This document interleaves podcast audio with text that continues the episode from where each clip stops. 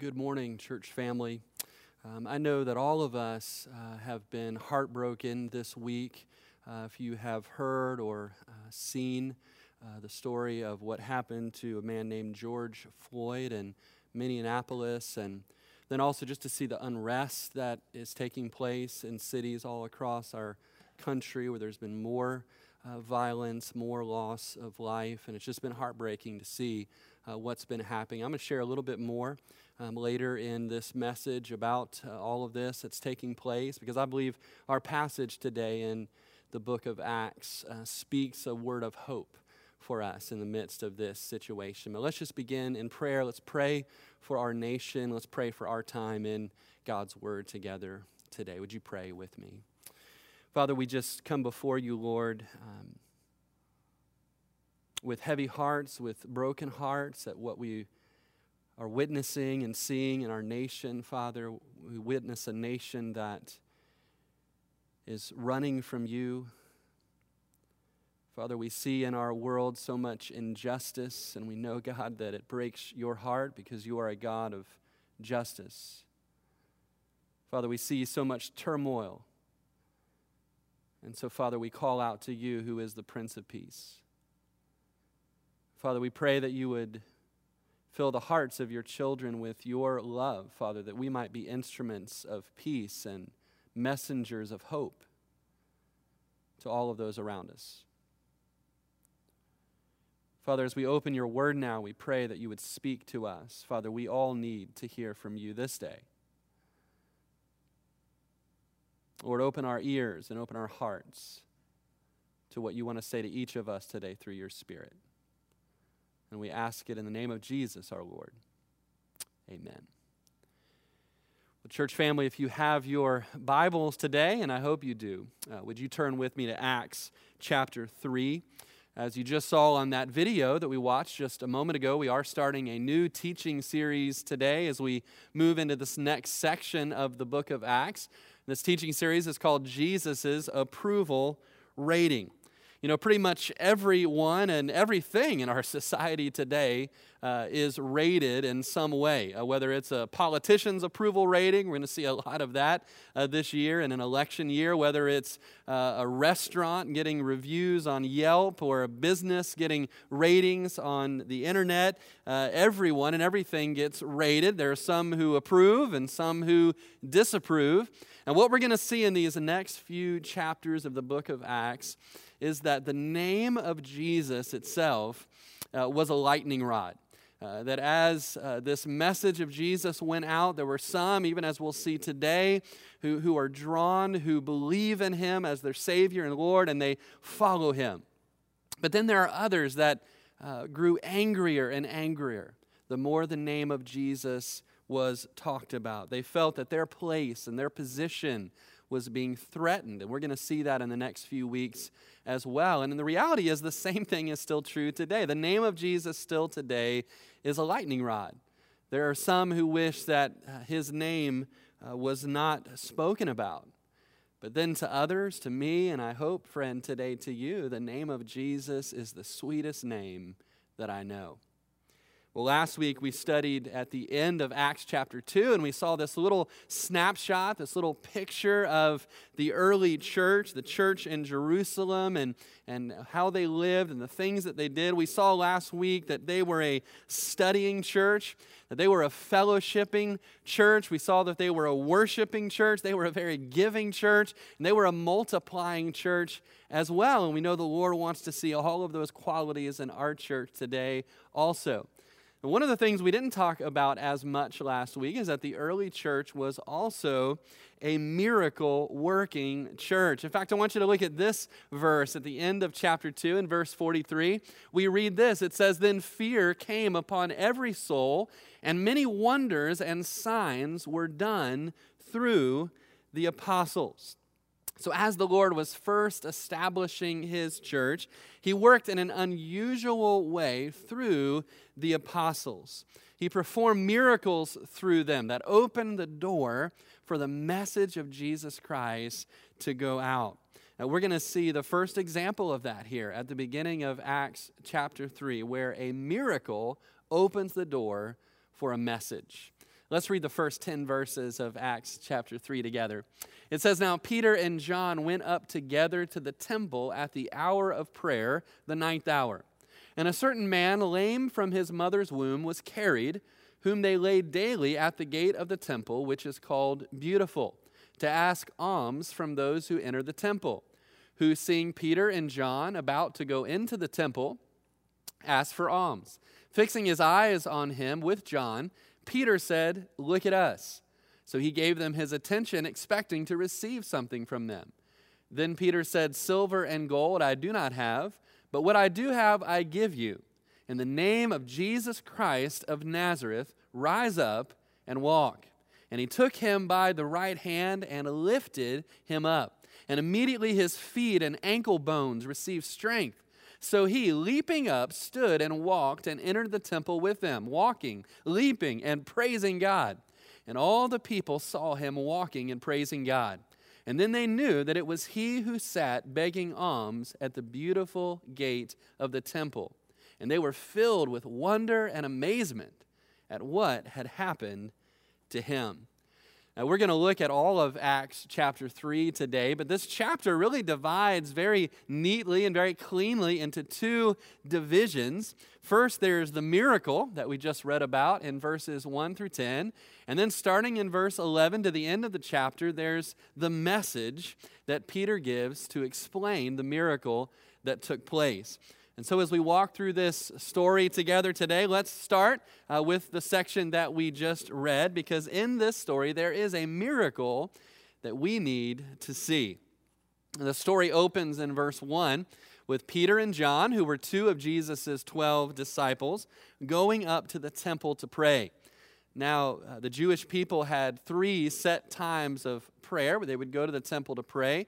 The third of which, the last of which, was at what they called the ninth hour, or what we call three o'clock in the afternoon. Uh, that time of three in the afternoon may have had special significance for Peter and John, as that was the time uh, that the Lord Jesus died when he hung on the cross for you and for me. So, as they're entering the temple at 3 o'clock, it says in verse 2 that there was a man sitting there. The other major character in this story was a man who was crippled from his birth. And we find out in chapter 4 that this man was already more than 40 years of age. So he had been this way for decades now. And every day he had friends who would carry him and place him beside this gate in the temple complex. It reminds me of the story of the paralytic and his four friends who carried that paralyzed man to the Lord Jesus.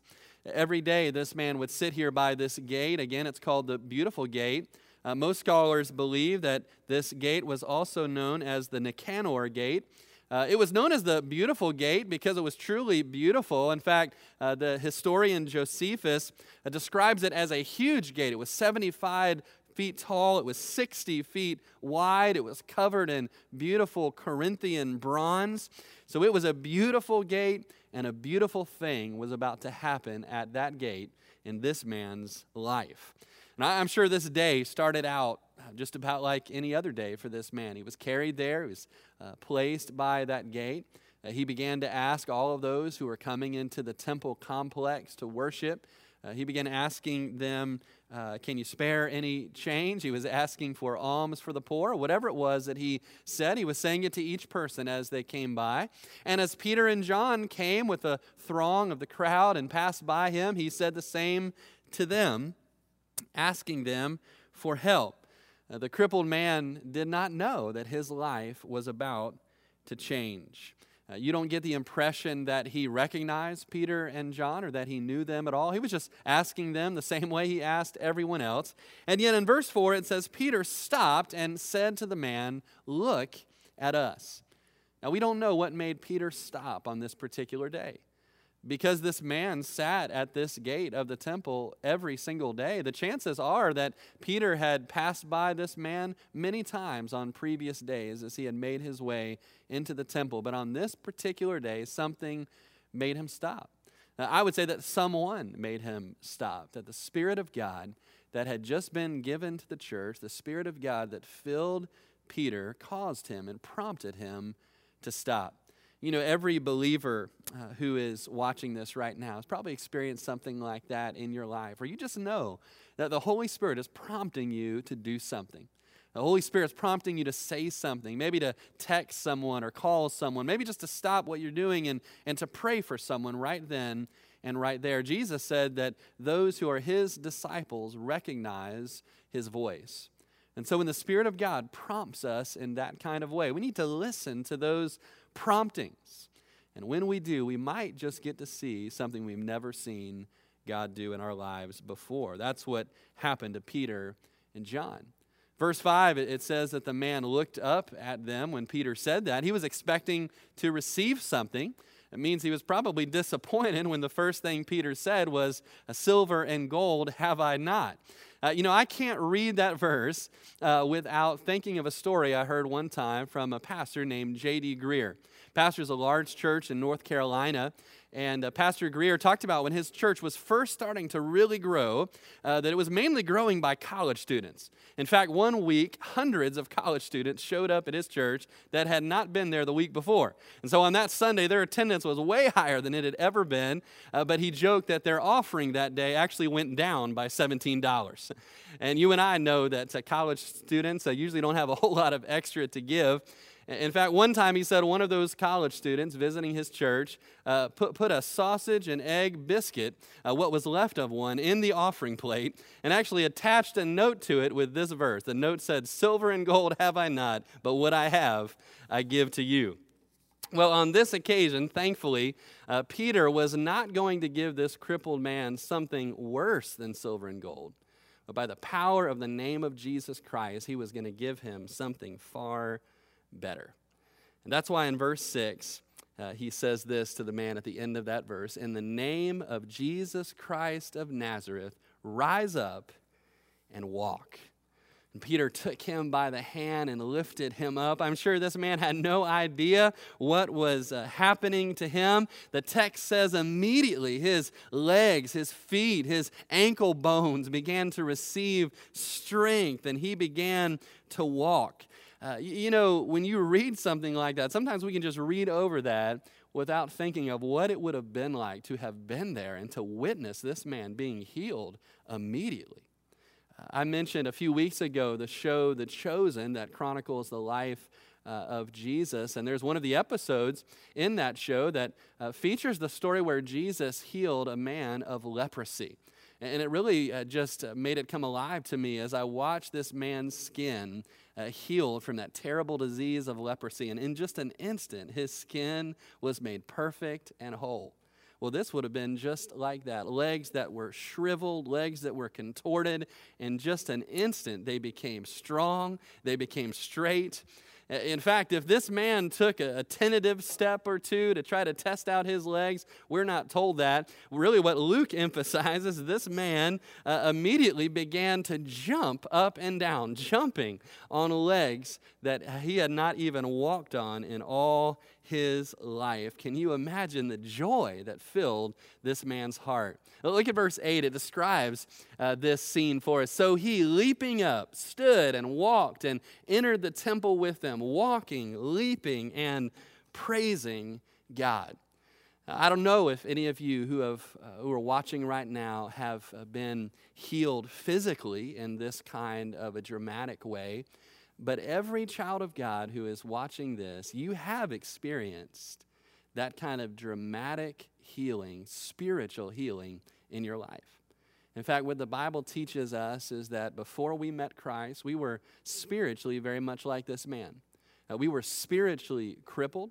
Uh, we were left on the side of the road. There was nothing that we could do on our own to find healing. Because we were spiritually crippled, we had never even taken the first spiritual step in our life of following the Lord. But one day, the Lord sent somebody, I don't know who it was in your life, who came to you and who first spoke the name of Jesus to you, who first told you about the good things that Jesus had done to pay for your sin and mine and to rise again on the third day. But God spoke and used their words to lift us up by the hand and stand us up on our feet, where spiritually, for the first time in our lives, we could run and we could dance and we could shout out and praise God because of what He had done in our life.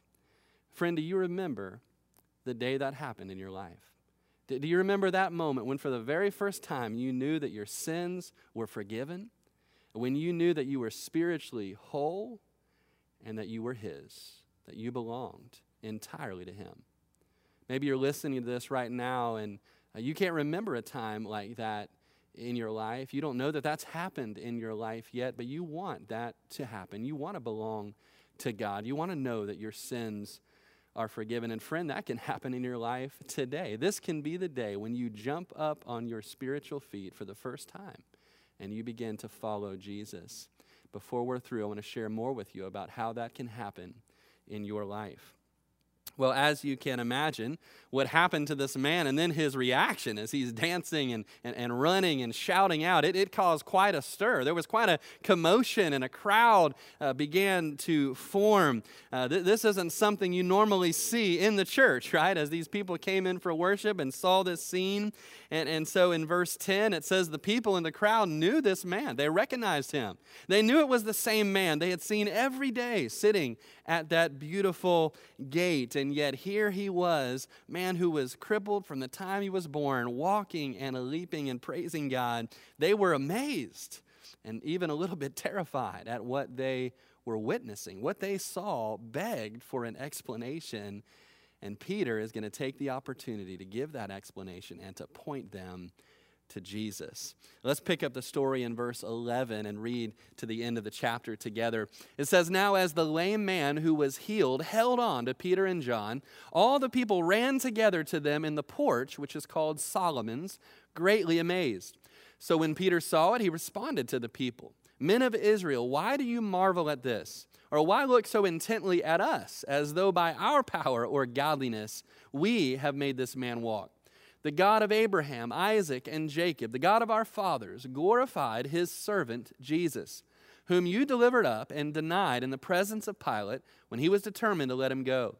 But you denied the Holy One and the just, and asked for a murderer to be granted to you, and killed the Prince of Life, whom God raised from the dead, of which we are witnesses. And his name, through faith in his name, has made this man strong, whom you see and know. Yes, the faith which comes through him has given him this perfect soundness in the presence of you all. Verse 17 Yet now, brethren, I know that you did it in ignorance, as did also your rulers.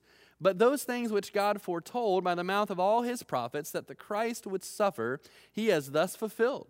Repent, therefore, and be converted, that your sins may be blotted out so that times of refreshing may come from the presence of the Lord. And then he may send Jesus Christ, who was preached to you before, whom heaven must receive until the times of restoration of all things, which God has spoken by the mouth of all his holy prophets since the world began. For Moses truly said to the fathers, The Lord your God will raise up for you a prophet like me from your brethren. Him you shall hear in all things, whatever he says to you. And it shall be that every soul who will not hear that prophet shall be utterly destroyed from among the people.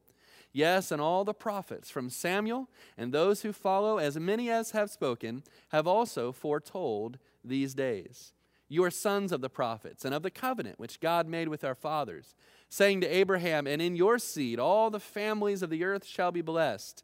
To you first, God, having raised up his servant Jesus, sent him to bless you in turning away every one of you from your iniquities. We've said that uh, in this story there is a miracle that we need to see, and we've already seen that. But secondly, in this story, there is a message that we need to hear. Uh, this sermon that we just uh, read was actually Peter's second sermon in the book of Acts. His first sermon is back in Acts chapter 2. It's the one he preached on that day we call Pentecost, when the Spirit of God was given to the church. And on that day, 3,000 people heard Peter's message uh, and were saved and were baptized. Uh, on this day, again, another huge crowd has formed. The text tells us they came together in Solomon's colonnade. That was a large uh, porch that really ran down the entire eastern side of the temple complex. You can just picture that porch area, that portico just uh, teeming with people, people filling, spilling out into the courtyard to listen to what Peter had to say. Uh, the man who was crippled from birth that had been healed was standing there hanging on to Peter and John. He was kind of like a visual evidence right there in front of the crowd of what God had just done. And we'll come back to this later, but in verse 12, Peter wants them to know listen, uh, it wasn't me, it wasn't John that healed this man, uh, it was Jesus that healed him. But Peter has a lot more than that that he wants to share with the crowd on this occasion. He actually has a lot more to say than we're going to be able to, to dig into in the time that we have left. But I do want us to see just some of the major threads uh, that really run through Peter's message this day. First of all, Peter talked about who Jesus is. Throughout uh, this message, Peter uses several different titles uh, to speak about the Lord, to, to share with them that Jesus is the Messiah, the promised one uh, that Israel had been waiting for. In verse 13, he refers to Jesus as God's servant. That's a reference to Isaiah 52 and 53, the suffering servant of the Lord who came and suffered for us on the cross. And yet, as Peter says, now God has glorified and exalted his servant to his very right hand. In verse 14, Peter refers to Jesus as the Holy One and the Righteous One. Those are two more messianic titles that he is applying to Jesus. And then in verse 15, and I love this so much, he calls Jesus the Prince of Life. The Prince of Life. That word prince actually uh, can be translated the originator or the author of life. And Jesus is the author of life. In fact, in John 1, it says that all things were created through him. He's the author of our physical life. Jesus is also the author of our spiritual life. He said, I am the way, the truth, and the life. Here, Peter reminds us that God raised Jesus back to life even after he died on the cross. And because Jesus is alive, he was able to bring life to this man's legs that had never had it before. Because Jesus is alive, he's able to bring spiritual life to our souls as well. Down in verse 22, Peter quotes from the Old Testament book of Deuteronomy about this prophecy that Moses gave that one day there would be an, a prophet like him, a second Moses who would come. And Peter identifies that second Moses as Jesus who had already came. And so, with all of these titles, Peter is, is basically driving the same message home to his fellow Jewish countrymen. He wants them to know that the Messiah that they were waiting for had already come. And, and so, as one person put it, for, for folks to say, I'm still waiting for the Messiah, is like saying, I'm still waiting for Mickey Mantle to play for the Yankees, right? Mickey Mantle already came, that already happened. And so did Jesus. The Messiah has come. Now, that's one thread that runs throughout Peter's sermon. He wants uh, them to know and us to know who Jesus is. But another thread that we see here is that over and over, Peter tells this Jewish crowd about what they did to Jesus. And I would say what we did to Jesus as well. And what he's really doing in this message is he is indicting this crowd uh, about the fact that they put their own Messiah to death. Now, ultimately, we know that, that it wasn't just the, the Jewish leaders or the Jewish crowd that was there that put Jesus to death. Ultimately, we know it wasn't just the Romans who, who executed Jesus. Ultimately, we know that Jesus voluntarily laid his life down on the cross to pay for our sins. And so, really, all of us put Jesus on the cross because it was our sins that put him there. But Peter is about to call this crowd to repent and to turn to Jesus. And he wants them to know that one of the things they needed to repent of was putting their Messiah to death. And, and the language that he uses here Uh, is very direct and, and very to the point. He says in verse 13 about how they handed Jesus over, how they denied him in the presence of Pilate. He even brings out how Pilate, this Roman governor, wanted to let Jesus go, but the Jewish crowd and the Jewish leaders would not let him. In fact, they even chose Barabbas, a murderer, instead of the Lord to set Barabbas free. And verse 15 is perhaps the most pointed comment of all when Peter says to this crowd, You killed the Prince of Life. And I'm sure that that uh, statement from Peter's lips stung as they listened to that. But again, the truth is, it wasn't just they that killed Jesus, it was all of us. If they denied Jesus, then we certainly denied him too in the way that we have lived. But you know, Peter about as well as anybody else, could give testimony that there is still hope even for the one who has denied the Lord. Another thing Peter wants them to know, of course, is what Jesus had just done for this lame man. Uh, in verse 12 again he says don't, don't, don't stare at us don't look at us like we did this like i'm some kind of a wizard who did this and, and don't look at me like this happened because i'm so godly or because i'm so holy he says that's not the case in fact it wasn't we that did this at all it was jesus and he makes that even more clear when you look at verse 16. Look at that with me. He says, And his name, Jesus' name, through faith in his name, has made this man strong whom you see and know. Yes, the faith which comes through him has given him this perfect soundness in the presence of you all. I love that phrase, perfect soundness. You know, Jesus had not just made this man's legs a little bit better, uh, he had taken this man's legs uh, that were totally useless up until this point, and he gave them perfect health, perfect strength, perfect soundness. He made them whole. But notice that three times in this one verse, Peter says it, it's not uh, we that have done this, uh, it is the Lord. He says it's through faith in his name that this has happened. Uh, even before that, he says, and his name has done this. And then at the end, he says, yes, the faith which comes through him has given this man this perfect soundness. While some disagree with this, uh, I don't see any indication that this crippled man had any faith in Jesus before his healing took place.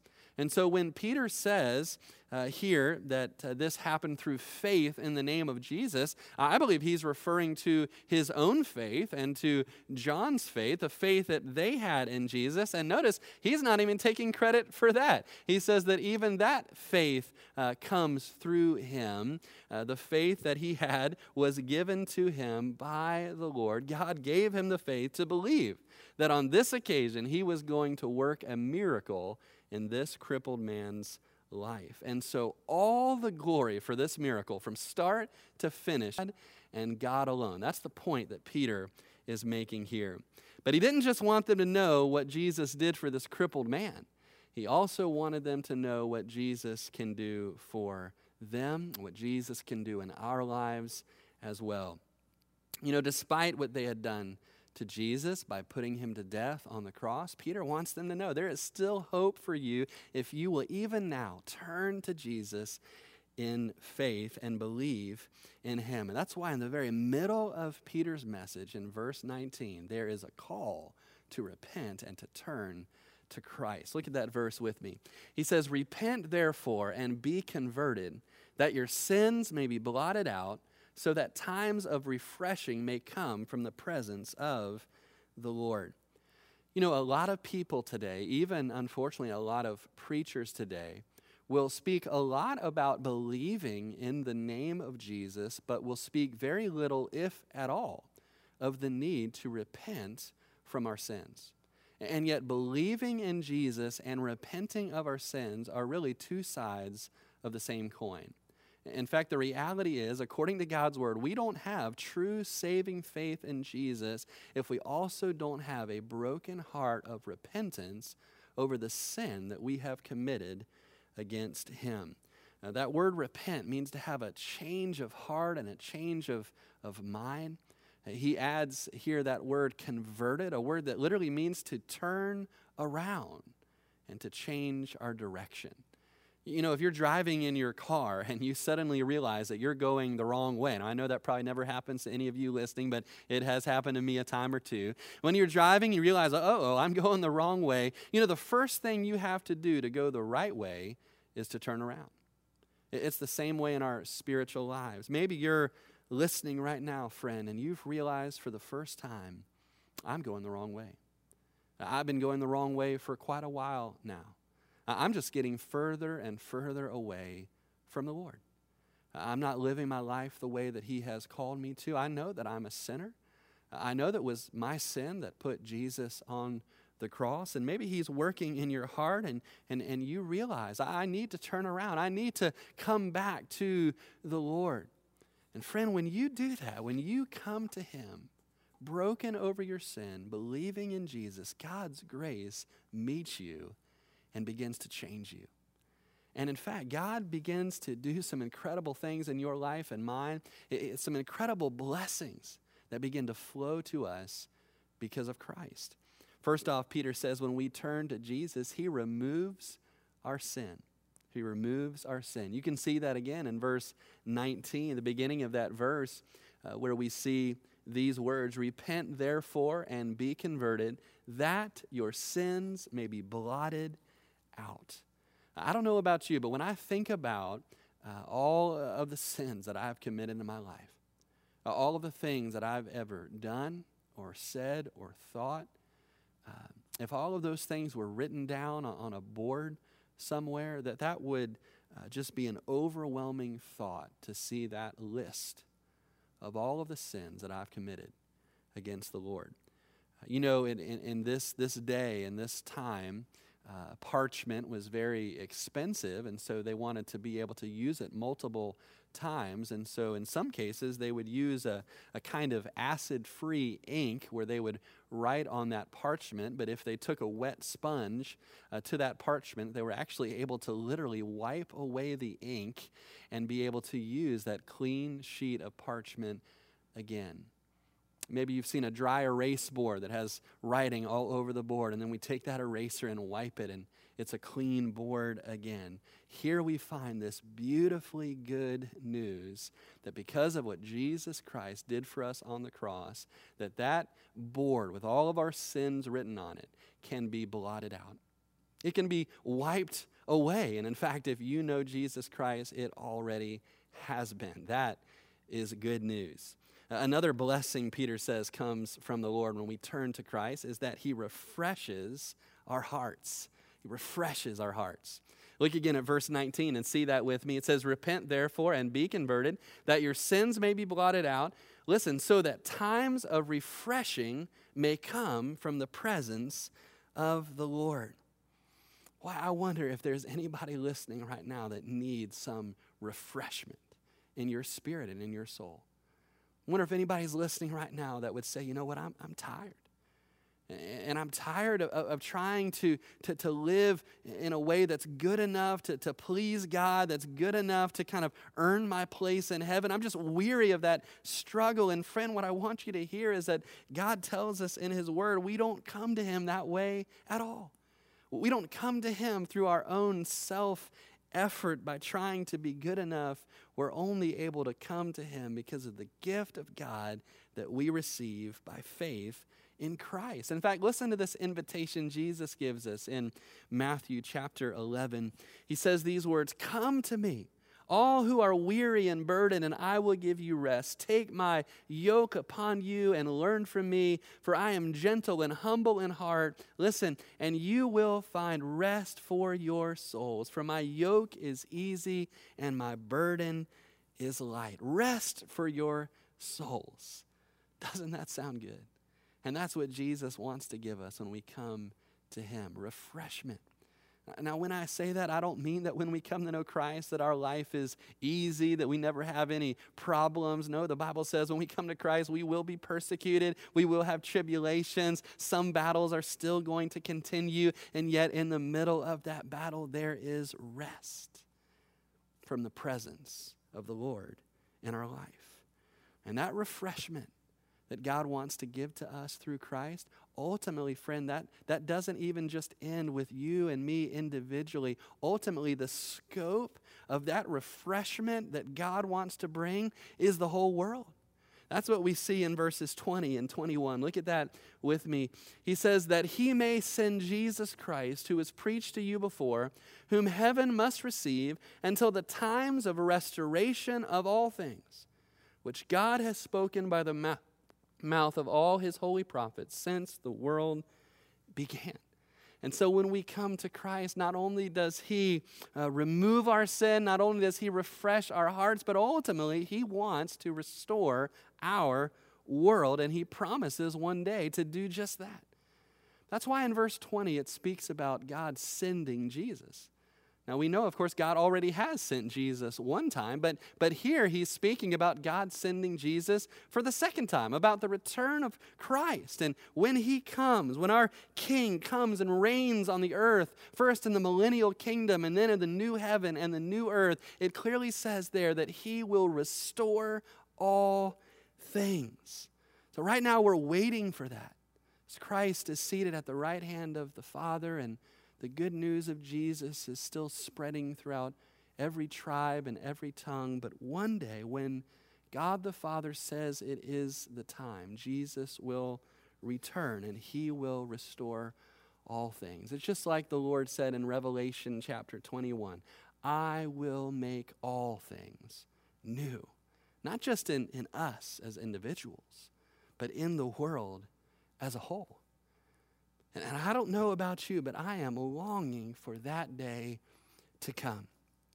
Again, if you've been uh, watching the news at all this week, how could you not long for Christ to come and to make all things new? When you see the tragic death of a man who is lying on the ground and is repeatedly saying, I can't breathe, and yet his cry is falling on deaf ears when you turn on the news and you see looting and theft and more violence and injustice being done against store owners and other law enforcement officers and federal guardsmen who, who had nothing to do with the original crime that was perpetrated, as if they were somehow all guilty of it when you see the evil of racism that is still so prevalent in so many hearts, when you see a nation that is so divided, a nation that is so angry with one another, how can your heart not be broken? But what is the answer? We know the answer isn't just to throw up our hands in the air and to give up because God has called us, church, to be salt and light even in this dark world. We know the answer isn't to join into the hatred because God has filled us with His love and called us to love all people, even our enemies.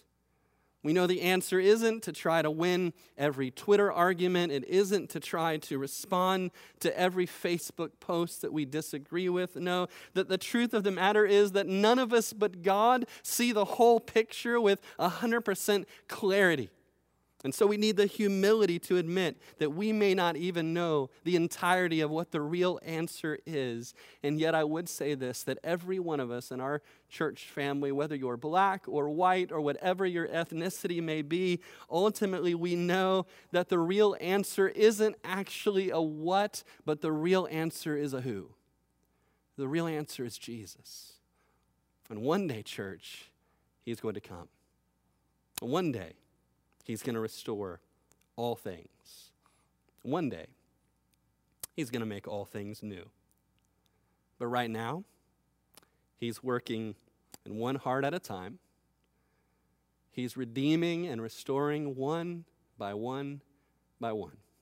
Right now, friend, He wants to restore you and He wants to restore me. Because here's the truth we need to see today the one who will one day restore the whole world, is the only one who can restore our hearts this day. Let me say that again. The one who will restore the whole world one day is the only one who can restore our hearts on this day.